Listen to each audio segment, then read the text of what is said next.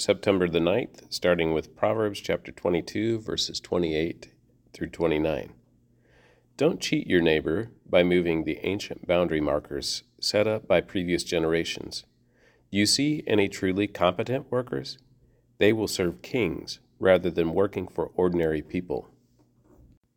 Psalm 53, verses 1 through 6. For the choir director, a meditation, a psalm of David.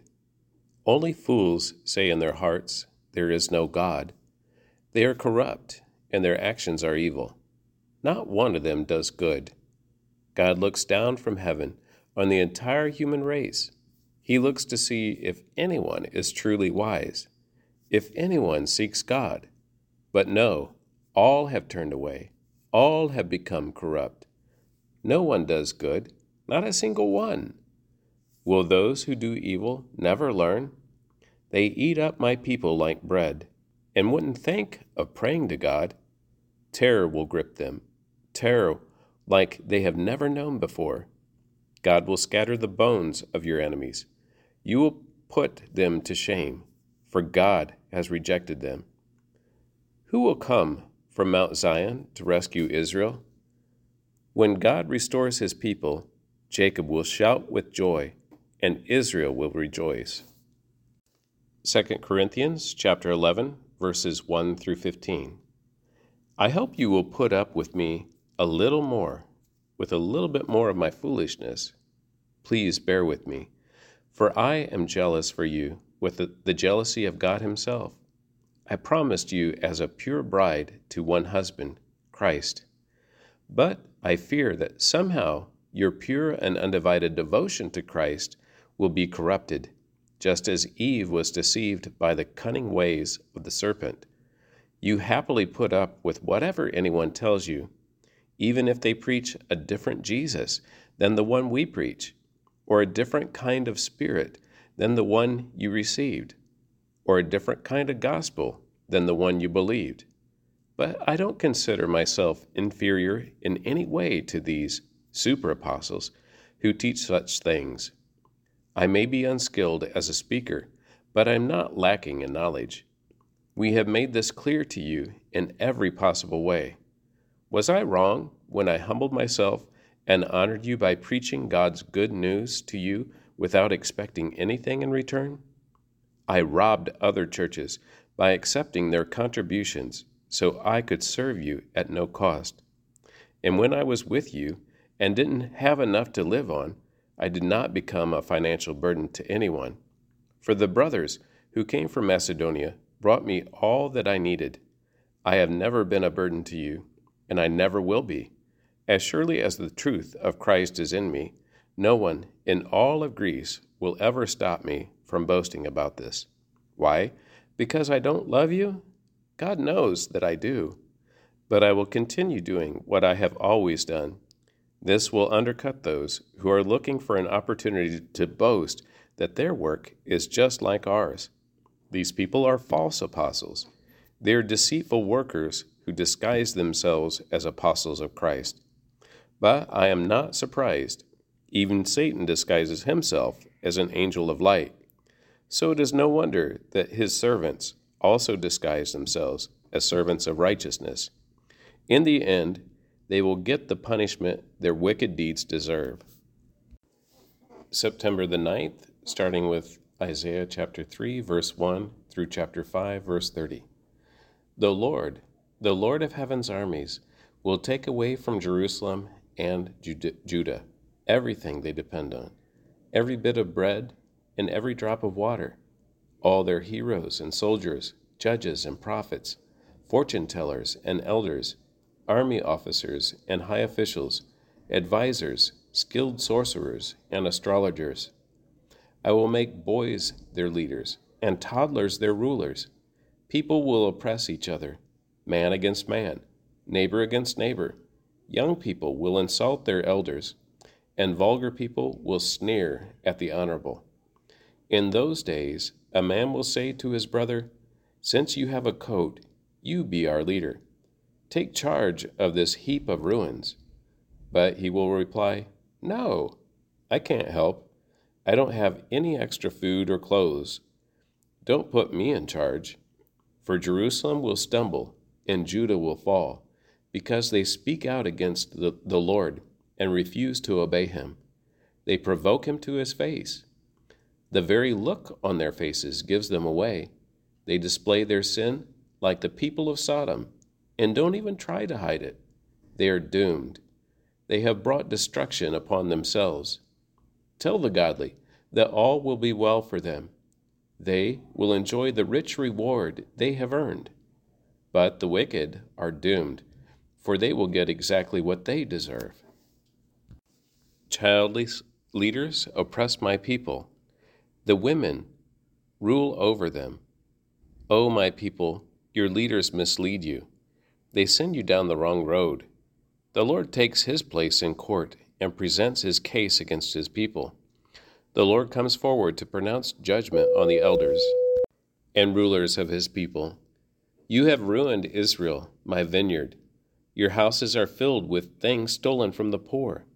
How dare you crush my people, grinding the faces of the poor into the dust? demands the Lord, the Lord of heaven's armies. The Lord says, Beautiful Zion is haughty, craning her elegant neck, flirting with her eyes, walking with dainty steps, twinkling her ankle bracelets. So the Lord will send scabs on her head. The Lord will make beautiful Zion bald.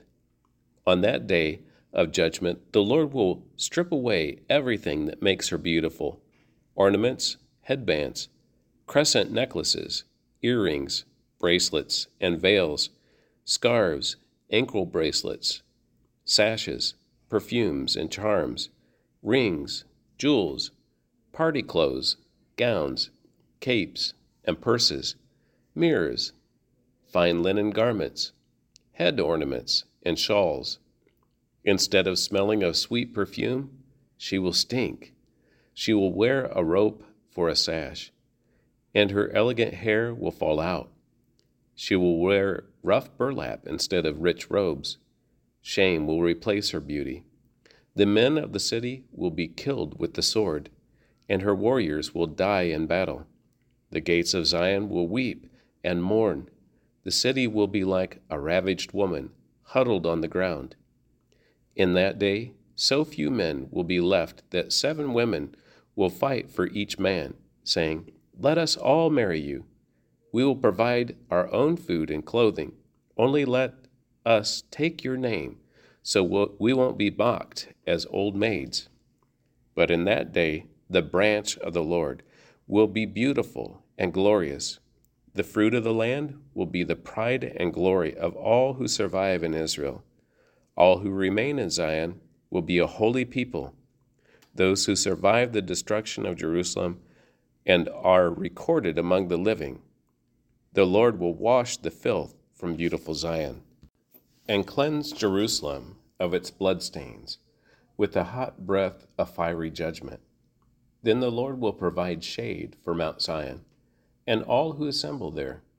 He will provide a canopy of cloud during the day, and smoke and flaming fire at night, covering the glorious land. It will be a shelter from daytime heat, and a place, a hiding place from storms and rain. Now I will sing for the one I love a song about his vineyard. My beloved had a vineyard on a rich and fertile hill. He plowed the land, cleared its stones, and planted it with the best vines. In the middle he built a watchtower and carved a winepress in the nearby rocks. Then he waited for a harvest of sweet grapes, but the grapes that grew were bitter. Now, you people of Jerusalem and Judah, you judge between me and my vineyard. What more could I have done for my vineyard that I have not already done? When I expected sweet grapes, why did my vineyard give me bitter grapes? Now, let me tell you what I will do to my vineyard. I will tear down its hedges and let it be destroyed. I will break down its walls and let the animals trample it. I will make it a wild place, where the vines are not pruned, and the ground is not hoed, a place overgrown with briers and thorns. I will command the clouds to drop no rain on it. The nation of Israel is the vineyard of the Lord of heaven's armies. The people of Judah are his pleasant garden. He expected a crop of justice, but instead he found oppression. He expected to find righteousness, but instead he heard cries of violence. What sorrow for you who buy up house after house and field after field until everyone is evicted and you live alone in the land. But I have heard the Lord of heaven's armies swear a solemn oath. Many houses will stand deserted, even beautiful mansions will be empty. Ten acres of vineyard will not produce even six gallons of wine. Ten baskets of seed will yield only one basket of grain. What sorrow for those who get up early in the morning, looking for a drink of alcohol, and spend long evenings drinking wine to make themselves flaming drunk. They furnish wine and lovely music at their grand parties lyre and harp, tambourine and flute, but they never think about the Lord or, or notice what He is doing. So my people will go into exile far away because they do not know me. Those who are great and honored will starve, and the common people will die of thirst.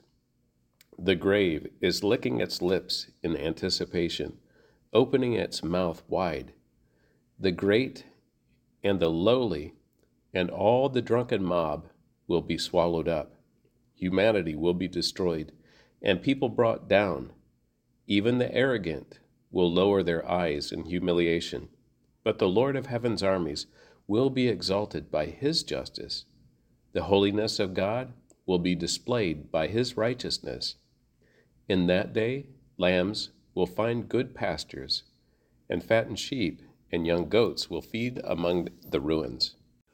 What sorrow for those who drag their sins behind them like with ropes made of lies, who drag wickedness behind them like a cart. They even mock God and say, Hurry up and do something. We want to see what you can do. Let the Holy One of Israel carry out his plan for we want to know what it is. What sorrow for those who say that evil is good and good is evil, the dark is light and light is dark, that bitter is sweet and sweet is bitter. What sorrow for those who are wise in their own eyes and think themselves so clever. What sorrow for those who are heroes at drinking wine and boast about all the alcohol they can hold. They take bribes to let the wicked go free, and they punish the innocent. Therefore, just as fire licks up stubble, and dry grass shrivels in the flame, so their roots will not, and their flowers wither, or rot, and their flowers wither. For they have rejected the law of the Lord of heaven's armies. They have despised the word of the Holy One of Israel. That is why the Lord, his anger, burns against his people, and why he has raised his fist to crush them. The mountains tremble, and the corpses of his people litter the streets like garbage. But even then, the Lord's anger is not satisfied. His fist is still poised to strike. He will send a signal to distant nations far away and whistle to those at the ends of the earth and they will come racing toward Jerusalem. They will not get tired or stumble. They will not stop for rest or sleep. Not a belt will be loose, not a sandal strap broken. Their arrows will be sharp, and their bows ready for battle. Sharp sparks will fly from their horses' hooves, and the wheels of their chariots will spin like a whirlwind. They will roar like lions, like the strongest of lions. Growling, they will pounce on their victims and carry them off, and no one will be there to rescue them. They will roar over their victims on that day of destruction, like the roaring of the sea. If someone looks across the land, only darkness and distress will be seen. Even the light will be darkened by clouds. And that concludes the reading of the Word for September the 9th.